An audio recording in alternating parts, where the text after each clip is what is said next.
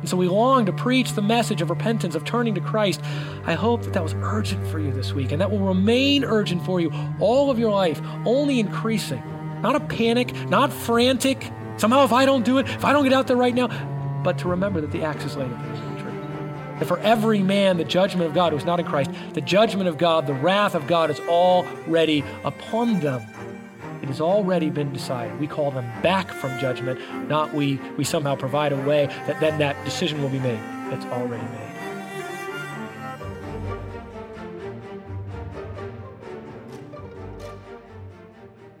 Hello and welcome again to Grace Maryville Weekly, which is a podcast ministry of Grace Community Church located in downtown Maryville, Tennessee. The sermon you are about to hear is a part of his sermon series presented by Pastor Chris Riser from the Book of Matthew. Pastor Chris has sought to demonstrate that Jesus is the King, which is the overall theme of the Book of Matthew. It is our goal to provide messages on Monday and Friday weekly from the pulpit at Grace Community Church to equip the saints for the work of ministry and to call everyone to repent and believe. Let's listen now as Pastor Chris works exegetically through the text.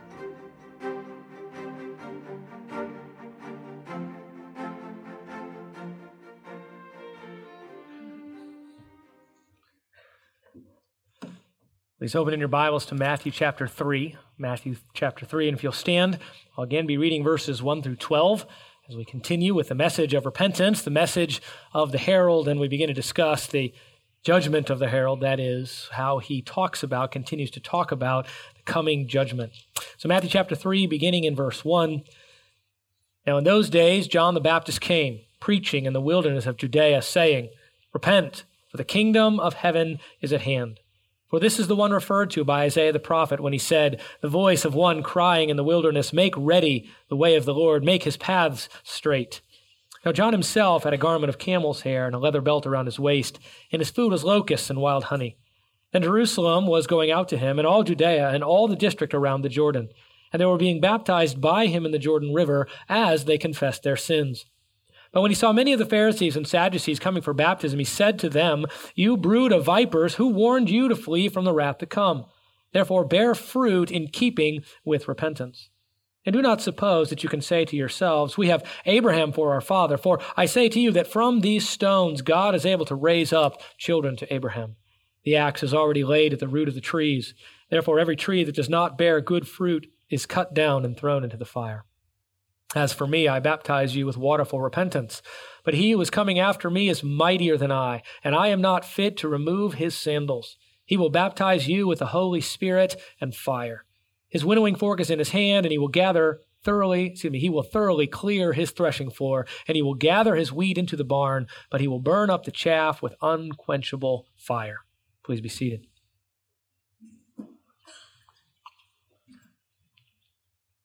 Now, excuse me, someone has once said that the world's smallest package is a man wrapped up in himself. And we kind of chuckle at that and smile knowingly, but at the best of times, we are a people who are wrapped up in ourselves. We live our lives for our own pleasure. We think more highly of ourselves than we ought to think. Even when we are depressed, despairing, or discouraged about what is going on in our lives, we are still at the center of our own universe, tending to view everything in relationship to what it is accomplishing for us and for our happiness. There's only one remedy to this solution, and that is to recognize our bankruptcy and inability and to exalt the greatness of our Lord and Savior, Jesus Christ. The only way to get our eyes off ourselves is to discover that there is something more worthy than we, and that is our Lord. So what we'll see this morning is that true repentance always involves recognizing our own foolishness, sinfulness, and inability, and exalting the wisdom, righteousness, and provision of the Lord Jesus Christ. Again, true repentance always involves recognizing our own foolishness, sinfulness, and inability, and exalting the wisdom, righteousness, and provision of the Lord Jesus Christ. And that is the message of John the Baptist. He came preparing the way for the King of Kings and Lord of Lords, and he came crying, "Repent."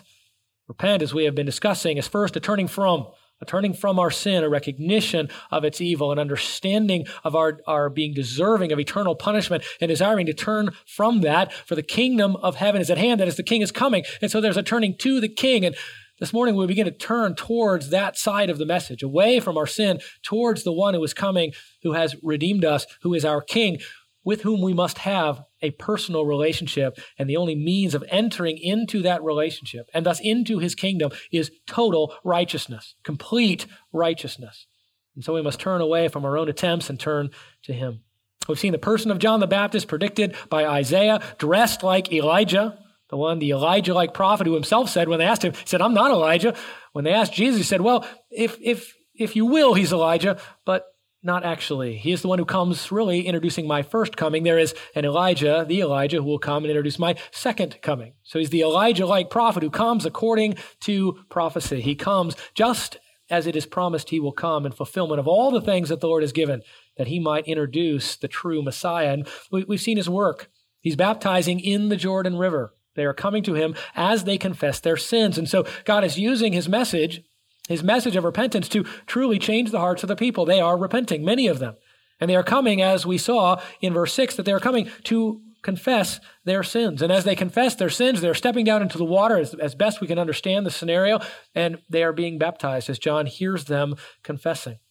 And the reason we know that there's a difference between those who came confessing and those who didn't confess is that when those who come aren't confessing their sin, he stops them. And that's where we began last week, is the rebuke of the herald, as he rebukes those who come for the wrong reasons. And really, we looked at a, a fourfold rebuke. We first, the object of the rebuke, we discussed that it was the Pharisees and Sadducees, and we looked a little bit at their origins, what they were like. And it says, when he saw many of the Pharisees and Sadducees in verse seven coming for baptism, no mention of repentance here, no mention, mention of confession, that he says to them, instead of, "Come down into the waters, I will baptize you, here are the things that you, you need to do, here's what you need to accomplish," he says, "You brood of vipers, who warned you to flee from the wrath to come? You dangerous, deceitful, deadly snakes," because they had not repented.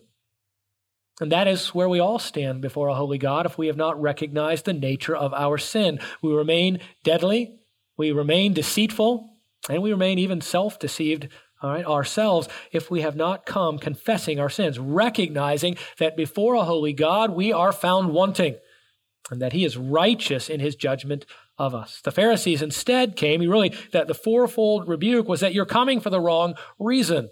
They weren't coming to actually confess their sin. They were coming to be part of the show. And in fact, really, it seems to co-opt the show. John was becoming more and more popular. And that, of course, was very dangerous to the Pharisees and Sadducees. And we'll see that all throughout their ministry, as it were, all throughout Christ's ministry, that what they're, what they're continually concerned about is not the message of Christ, not the works of Christ. In fact, I was just reading this week the amazing thing. Jesus comes and he raises Lazarus from the dead. And the Pharisees and Sadducees are talking about it, and they don't deny in any way that he actually did that. They don't say, well, he didn't really raise someone from the dead. He's just fooling the people. They say, he's doing great works. We need to kill him. That is the heart of the self-righteous, self-proclaimed, redeemed sinner who remains in their sins. It doesn't matter what Jesus does. We kill him. We want him out of the way because he does not satisfy us, because we may not be on the throne. We may not be in charge if Jesus is. And that's why they're coming. They don't want him in charge, in this case, John. They don't want John in charge. They want to be in charge. When Jesus comes, they'll do exactly the same thing. Right? And they will go even further to ultimately plot and to bring about, in their own understanding, the death of the Savior. So he says, you're not coming for the right reason. I rebuke you. You're not coming confessing. You are coming to impress the people, to be part of the show. And, and then he lays it out. He says, do uh, or do profess deeds or or do deeds which are in keeping with repentance. You are not truly repentant. You're self-righteous. So he exposes them, says bear fruit in keeping with repentance. Verse eight, he exposes them as coming already feeling like they had done what they needed to be righteous. They didn't need to repent in their own mind because they were already righteous. Remember that the Pharisees themselves said, well, we obey the law of God. The Sadducees would say, we obey the first five books of the Bible. We're doing that. And then the Pharisees would add hundreds of laws on top of that to say, look how obedient we are. We're, we're over-obedient. We're more than obedient. And therefore, we have to be righteous. And our understanding, what we realize, what they did not realize, is that adding to Scripture only indicates your lack of righteousness, not your innate righteousness. The fact that you would have to add, that you are going to put those things in your own standards so that you can prove yourself righteous, only indicates that you are not righteous at all. So he says, bear fruit in keeping with repentance. You have not repented. and your actions demonstrate your own self-righteousness. They didn't believe they needed the baptism of John. They came to impress the people. They came to be part of the, the whole um, ministry, his ministry, so they could co-opt it. And then he says, you are wrongly trusting in your Jewish heritage. Right? He condemns them for not only trusting in their own self-righteousness, but for trusting in their ethnic position. We are the ethnic people of God. We are children of Abraham. And we, we discussed last week that they were so confident in that, that they really believed the merits of Abraham would even would keep them from hell in and of themselves. In fact, as the story goes, Abraham, they said Abraham himself would plant himself before the gates of Hades. And if any Jews went that way, say, no, not you. You're my children. My merits cover yours. Go to heaven. That's, that was their view of it, that their ethnic They were ethnically superior on the basis of being God's chosen people. And, and again, there, there are certainly great benefits to being the ethnic people of God. Scripture makes that clear. You read in Romans, Romans nine through eleven. They had the word of God. They were, they were granted. They had the temple site. They had all those things that they had in the Old Testament to demonstrate the reality of God. He led them. He redeemed them. Great benefit, but not any kind of predisposition towards salvation. No advanced level. Well, you're, you are closer to the kingdom. You're already in the kingdom. When it comes to salvation, there was no benefit in that sense. They were not ahead of anyone else. It didn't start ahead in the race. In fact, he says to them, as far as salvation goes, entering into the kingdom that Jesus was bringing as he came the first time, entering into that kingdom, God can raise up for himself stones that are children of Abraham. Your ethnic heritage in this sense doesn't count for anything, right? In in this sense. And you are trusting in it. And in fact, it, it's such a visceral picture because he's probably standing in the Jordan itself. They're standing on the banks ready to come in. And it's like he's pointing to the very rocks around there in the wilderness. These stones have just as much chance as you because it is God. It, he's the one who does the work. And he is the one who, who populates his kingdom. You are not in it either by your self-righteousness or by your ethnic heritage. And then we began last week, his, the final part of his rebuke is that you will not be spared in the day of judgment. Because you are not truly righteous, because your ethnic heritage does not guarantee you the kingdom, and you think that those things will be sufficient. Because of that, the axe is already laid at the root of the tree. Remember the illustration. So they're like the dry, dead branches of, of the, and trees and vines that the farmer goes through the field after the harvest time and he looks and he says, take that one down, take that one down. Then the farmer or someone else, his hired hand comes and takes the axe and, and draws a bead on the, on the, on the base of the tree, swings back, and they're in, in mid-swing. And that's what he says to the Pharisees and Sadducees, in spite of their assumed righteousness, that they are one breath away from judgment. In fact, judgment is already upon them. That's, again, that's the picture of the swinging axe. It is already there. They don't have to wait for judgment in that sense. There's not going to be any decision at the end of time, well, are they judged or are they not? They're already judged. The only thing that keeps that judgment from falling is the next breath that they breathe. And I ask you, how did that impact you this week? It was a difficult week as, a, as I've been wrestling through these things, to go through the basic things that I have to do. The, you know, life has to be lived. We have to, I was fixing my washing machine this week, trying to fix my car, failing miserably. All of these things that have to be done. And yet weighty on my mind is the fact that billions are one breath away from hell. And that's right and good. It creates in us the proper kind of tension. We're restful because we know that this is the work that God does. And yet we're also urgent because we know the axe is laid at the root of the trees. And so we long to preach the message of repentance, of turning to Christ. I hope that that was urgent for you this week, and that will remain urgent for you all of your life, only increasing. Not a panic, not frantic. Somehow if I don't do it, if I don't get out there right now, but to remember that the axe is laid at the root of the tree. That for every man, the judgment of God who is not in Christ, the judgment of God, the wrath of God is already upon them. It has already been decided. We call them back from judgment, not we we somehow provide a way that then that decision will be made. It's already made. So now let's look at John's proclamation, his further proclamation of judgment. He begins to get specific about what this judgment will actually be. He, he's, he's talked about it. He says there will be the trees that are chopped down will be thrown into the fire if they have not borne that fruit of repentance, which he said the Pharisees and Sadducees did not have. And then in verse eleven, he's going to talk about his, his own role. He says, as for me, so this is the this is John prepares men for judgment. This is what he's going to say. I'm not the one that brings the judgment. Don't misunderstand me. In that sense, I'm not your judge. I'm preparing you to meet the judge. And it is my responsibility to prepare the way rightly and wisely.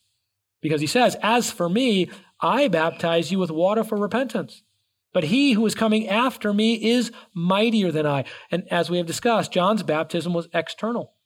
He was baptizing in the water down there in the Jordan, taking them down, bringing them back up. So it was an external symbol of what was going on internally, certainly. But he says the only kind of, essentially, the only kind of washing I can do is external.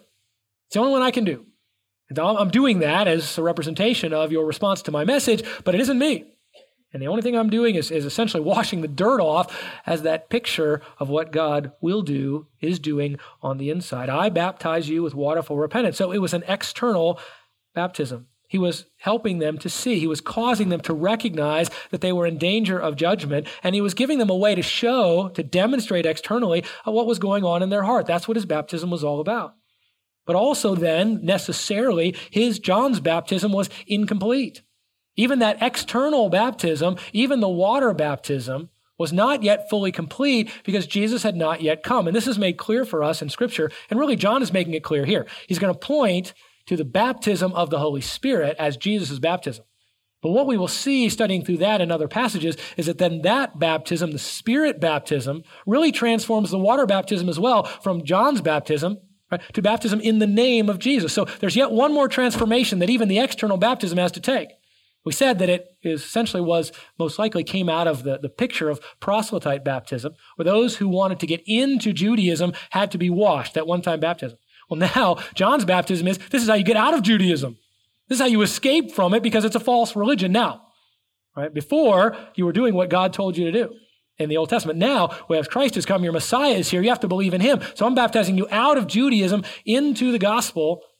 But even that was not yet sufficient because Scripture says, in Acts two thirty-eight, when, when Peter is preaching, right after Jesus has ascended back to be with the Father, and he is presenting the message, this message, repent, he says this, Peter said to them, repent, and each of you be baptized in the name of Jesus Christ for the forgiveness of your sins, and you will receive the gift of the Holy Spirit. Later on in Acts, when Paul is speaking to a, and we'll revisit these this group in, in a little while, but he's speaking to a group of John's disciples in Acts nineteen four, who just, they were out still wandering around, they were in Ephesus of all places. He says to them, John baptized with a baptism of repentance, telling the people to believe in him who was coming after him, that is, in Jesus. When they heard this, they were baptized in the name of the Lord Jesus. So they had a, a water baptism that was now in the name of the Lord Jesus. So even this external baptism has to be transformed. That is, it now is in the name of the Lord Jesus, whereas before it was in essentially the name of John or the repentance that John was proclaiming, where he says, look, you got to repent and believe in Jesus. Now, when we are baptized with water, it is in the name of the Lord Jesus. Not simply or only repentance, but repentance and trust in Christ, right? The, the two are inseparably linked, as we've been discussing. But his baptism was incomplete. D A Carson says, it follows that just as John's purpose was to prepare the way for the Lord by calling people to repentance, so his baptism pointed to the one who would bring the eschatological, the spiritual baptism Under, uh, in the Holy Spirit, and then, as we will see in several weeks, with fire. John's baptism was essentially a preparation, and that's what he's been saying all along. He says, I'm not the judge. When he's asked if he's the Christ, he says, I'm not the Christ. I am the one who comes before. I am not the Messiah. I prepare the way for the Messiah. And then he turns and he says, but there is one coming who is the judge. That's essentially what he says. Jesus is the judge. There is one, he who is coming after me is mightier than I. I am not fit to remove his sandals. He will baptize you with the Holy Spirit and fire. His winnowing fork is in his hand, and he will thoroughly clear his threshing floor. He will gather his wheat into the barn, but he will burn up the chaff with unquenchable fire. The judge is on his way. It's not me. I am preparing you to meet your maker and to meet your judge. Jesus is it. Now, on what basis does John then proclaim that he isn't the judge? Because remember, he was a great man. His, his ministry was highly impactful in the entire region. They were all coming. In fact, the ramifications of his ministry flow all the way into Acts nineteen, where in Ephesus you've got disciples of John. A tremendous impact, tremendous ministry. A great man. Jesus said that John was the greatest man to be born. So why doesn't he qualify as the Messiah? Why can't he say, yes, this is it? Well, he gives the reason. The one who is coming after me is mightier than I, the greatness of Jesus. And we only have one line here. We're going to flesh this out a little bit, but this is fundamental to the nature of repentance, to the nature of being a believer, is to understand the greatness of Jesus. You recognize your sin, that you have fallen short of the glory of God, that this deserves eternal, uh, eternal condemnation, but you must recognize the greatness of the one who came, and in John's case, who was coming. He says, he is mightier than I. Really, the, the idea there is strong, one who is able to wield the greatest amount of force, but also the idea is one of authority, one who has the highest rank. And those two go together. The one who has the highest rank has the most power. That's the way it worked in that society, still works largely that way today. The one who has the highest authority can then exercise his power over you. And in this case, right, Jesus has the highest authority and he has the greatest power. The one who is coming after me is mightier than I.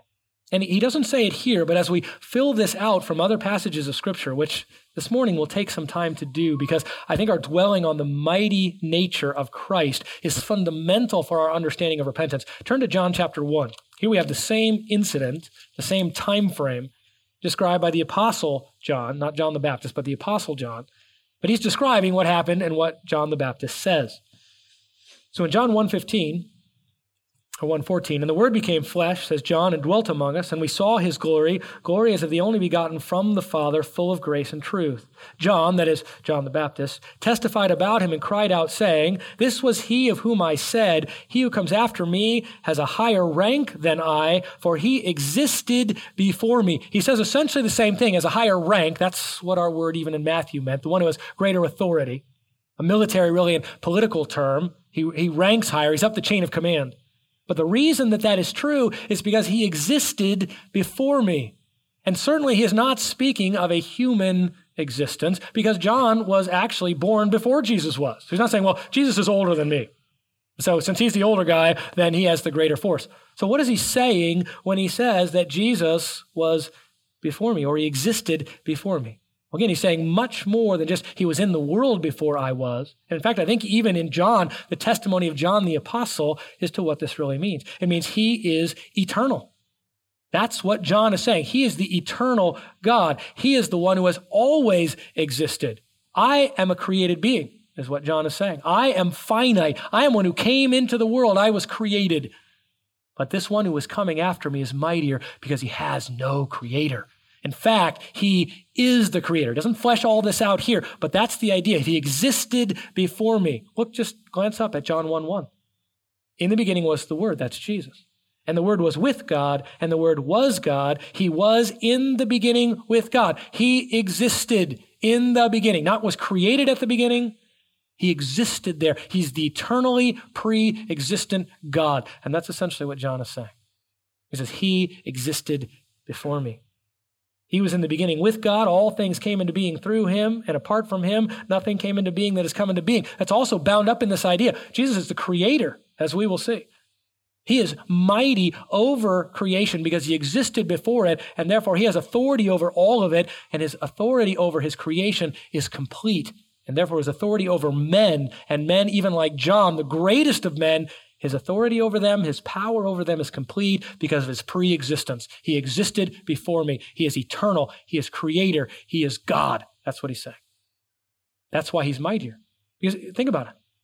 Any other human being, right? Could, you know, he could be born before. He could have come ages before. He could have some kind of great power. But any other human being, essentially what John is saying, is on the same plane as me. This is one who's on a totally different plane. He existed before me. He has always existed.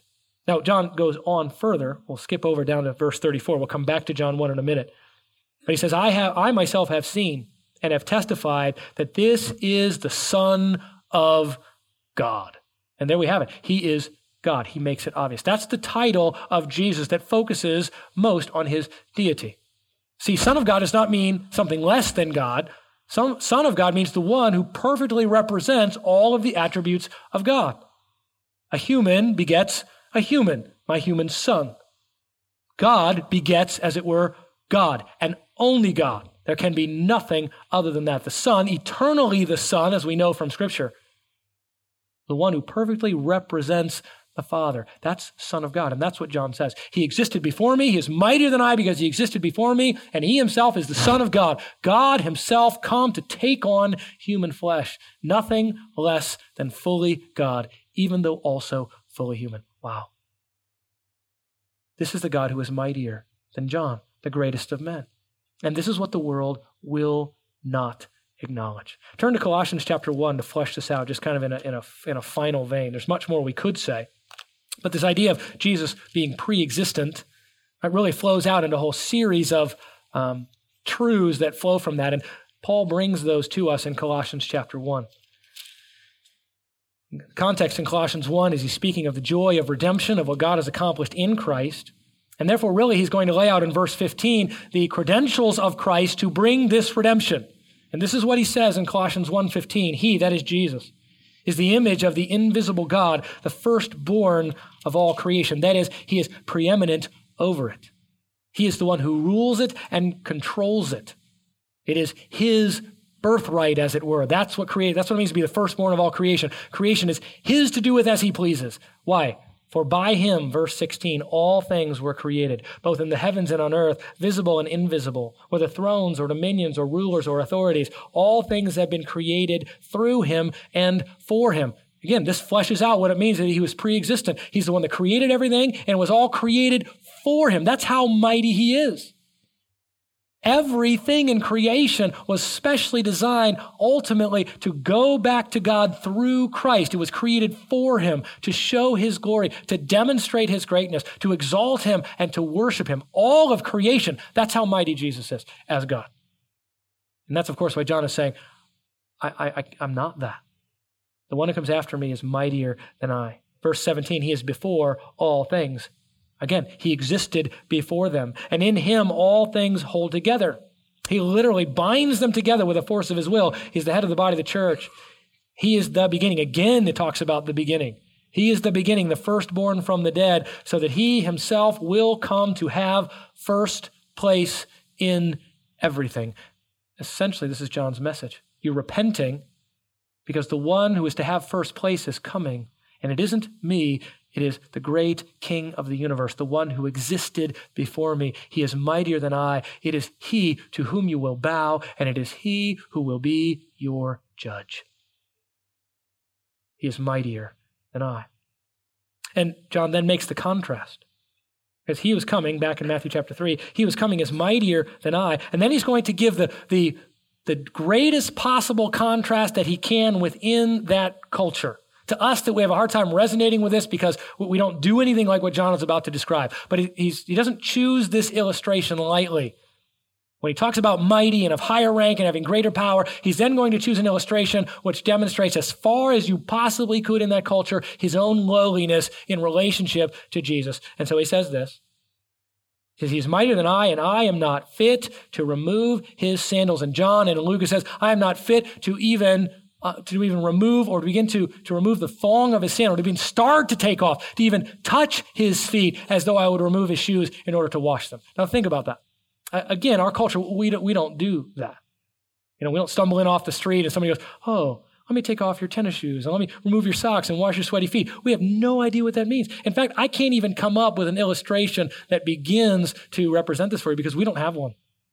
We don't do anything like this for anybody, essentially, and certainly not any kind of casual contact. But in the time of Christ, what you did when you entered into a home, if you were to be shown respect, if you were considered valuable, and really that's anyone who came into your home, you were supposed to show respect for them, then you would have a servant generally who would do what? Who would be waiting at the door, who would bend down and would begin to undo your sandal so that he might wash the dung and dirt off your feet as an expression of you of, of, of favor and of worthiness in that sense, that you were being, that the host was saying, I consider you valuable.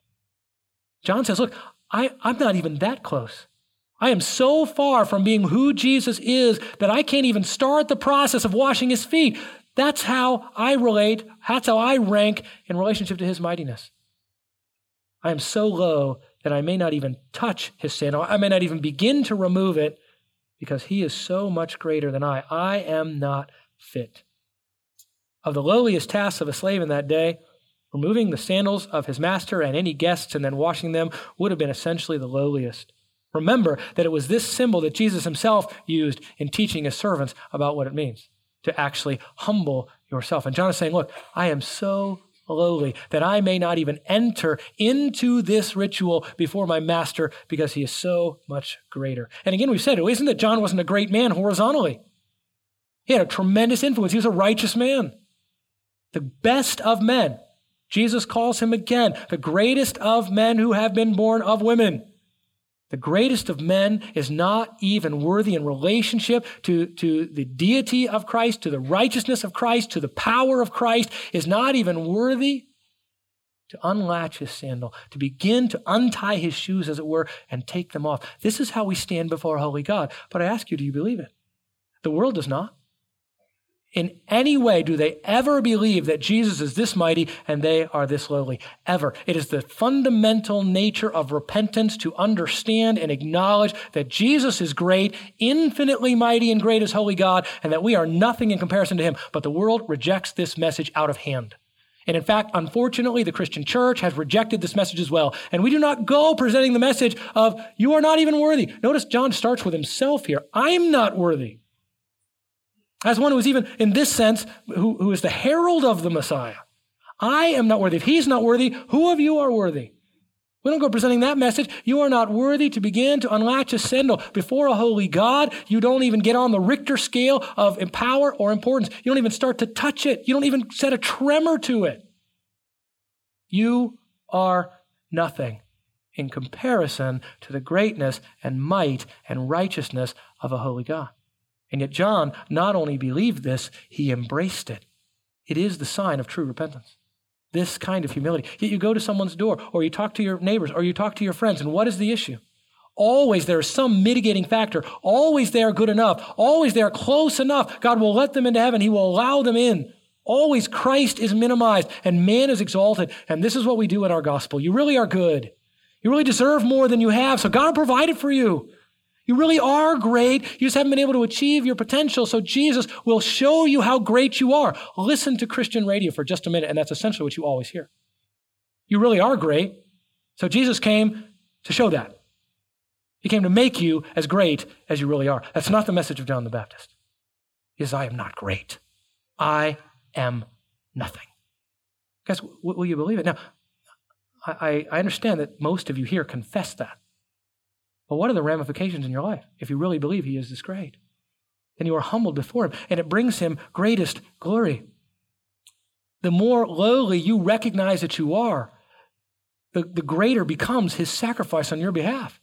It becomes a mighty, unbelievable condescension for him to reach down and save you when you understand that you weren't even allowed to reach up and touch his foot.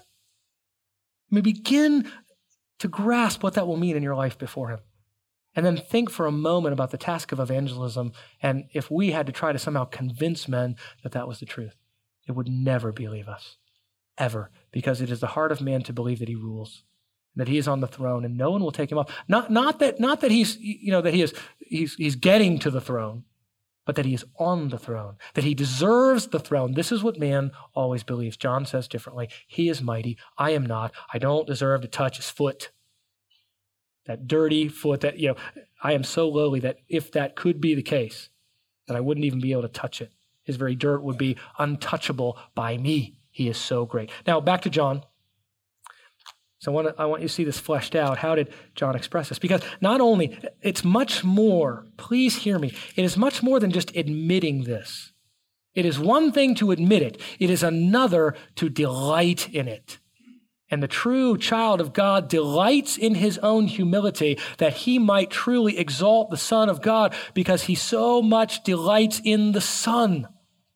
And so it is not a grudging, condescending, you know, being forced to my knees because I've, it's, I've finally been shown that that's the case, and, and so I must do it. It is a joyful falling on my face before the mightiness of a holy God, rejoicing that I might show his greatness by understanding my lowliness. And this is what made John so great. This is perhaps the number one reason why he was considered the greatest of men. That, combined with the fact that he is the herald of the Messiah, should have, could have, of all men said, look, I'm special. I herald the Messiah. I'm the one that has this tremendous ministry. Look at me. Of all men ever born, he had more right to do that than any. He's the only one up to this point in history who had ever actually introduced the King of Kings and Lord of Lords coming as rightful king. Not finishing his work, but coming as the king. And so this man of any should have said, I deserve some glory. Look what he said, John chapter three. You, you know this is coming, but it just it doesn't hit us properly until we begin to grasp it and do it ourselves. In John chapter three, verse twenty-eight, it says, "You yourselves are witnesses that I said, I am not the Christ." Now, the context here is they're coming to him saying, no, Jesus is baptizing. This Jesus who came to you and that you baptized, he's now baptizing more people than you. And they're going out to him. What do you think about that, John? Where is your ministry? Where's, where's all your followers? Where's your impressive resume? Look at all these people coming to be baptized by me. And, and John doesn't even give this a second thought. He answered, he said, look, I'm not the Christ. I already told you that. And so what are you thinking? Since I'm not the Christ, why would I ever get in the way of the Messiah? Why would I even think about that? It's unthinkable. And why would you think it? How could you even begin to wrap your mind around the idea that I might need to be great when I've already told you I'm not the Christ? That's fundamental. There's only one Christ. Everyone else is at the same plane, even the friend of the bridegroom, as we will see. Even the best man is no more and no less than every other person, which is in the, in the eyes or, or in comparison with the Messiah, absolutely nothing. So he says, look, I, I don't even understand why you're bringing this to me. I told you I wasn't the Messiah. He goes on. Verse twenty-nine, he who has the bride is the bridegroom, but the friend of the bride, so look, it's not my bride that we're here. It's not my bride that we're here for. Right? The one who has the bride is the bridegroom, but the friend of the bridegroom who stands and hears him rejoices greatly because of the bridegroom's voice. So this joy of mine has been made full. I rejoice that he receives the glory because it's his bride. And really, John was part of that, but he really, he recognizes his special nature in, in his role, which is I'm the one that introduced the bride to the bridegroom. What a, what a precious position. But even I, my greatest joy is simply to hear the voice of the bridegroom, to rejoice that he is being introduced to his bride. He will receive that beautiful bride, and I rejoice in that. And, and so therefore I deserve and desire to be nothing because of his greatness. And then he goes on to state it. He must increase. I must decrease. You know those words. You've heard them over and over. But I ask you that sentence before that. So this joy of mine has been made full. Do you, is your joy full when Jesus looks good and you don't? Is it your greatest delight when his character and nature is exalted and when yours is nowhere to be seen? The way you will know this is true, one is in, when there's direct persecution. When someone comes against you and in the name of Christ, they persecute you, when you can take joy in that, this is directly true. I rejoice because he's looking great in my suffering.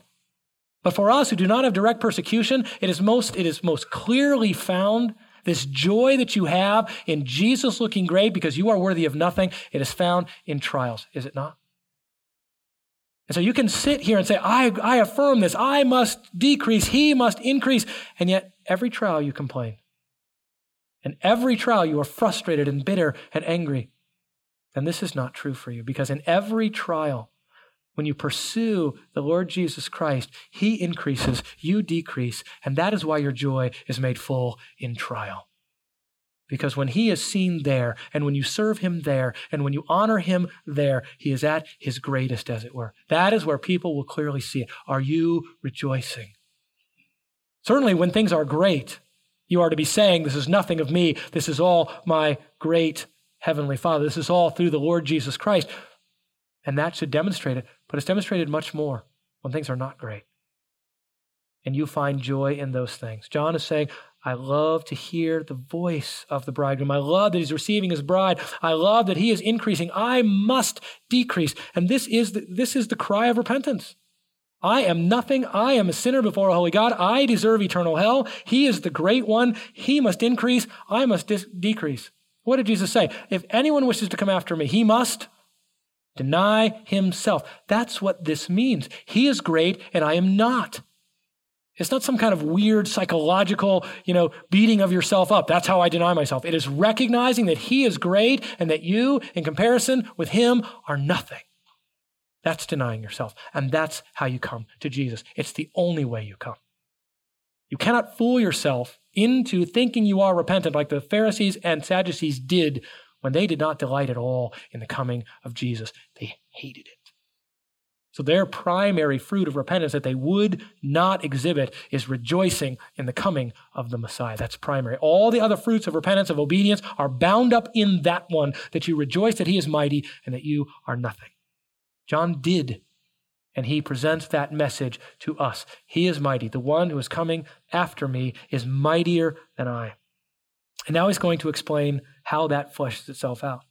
Right? All true believers love the greatness of Christ and love by his grace their own humility. And this is the primary testimony to the reality of their repentance. And it is only the only way, by the way, that you will ever grasp a hold of Christ, because you will always be in the way of that grasping. Until you truly repent, recognizing your bankruptcy before a holy God, you will always get in the way of the reaching for Christ, and instead you will grab yourself, as it were, your own glory, your own desires. You will only grab hold of what you want, and that will always be in the way until you recognize his greatness and delight to see him exalted and yourself humbled.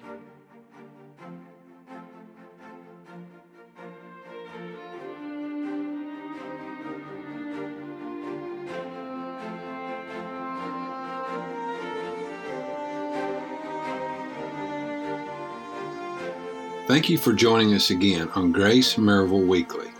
These messages are just a small collection of sermons that have been presented at Grace Community Church in downtown Maryville, Tennessee.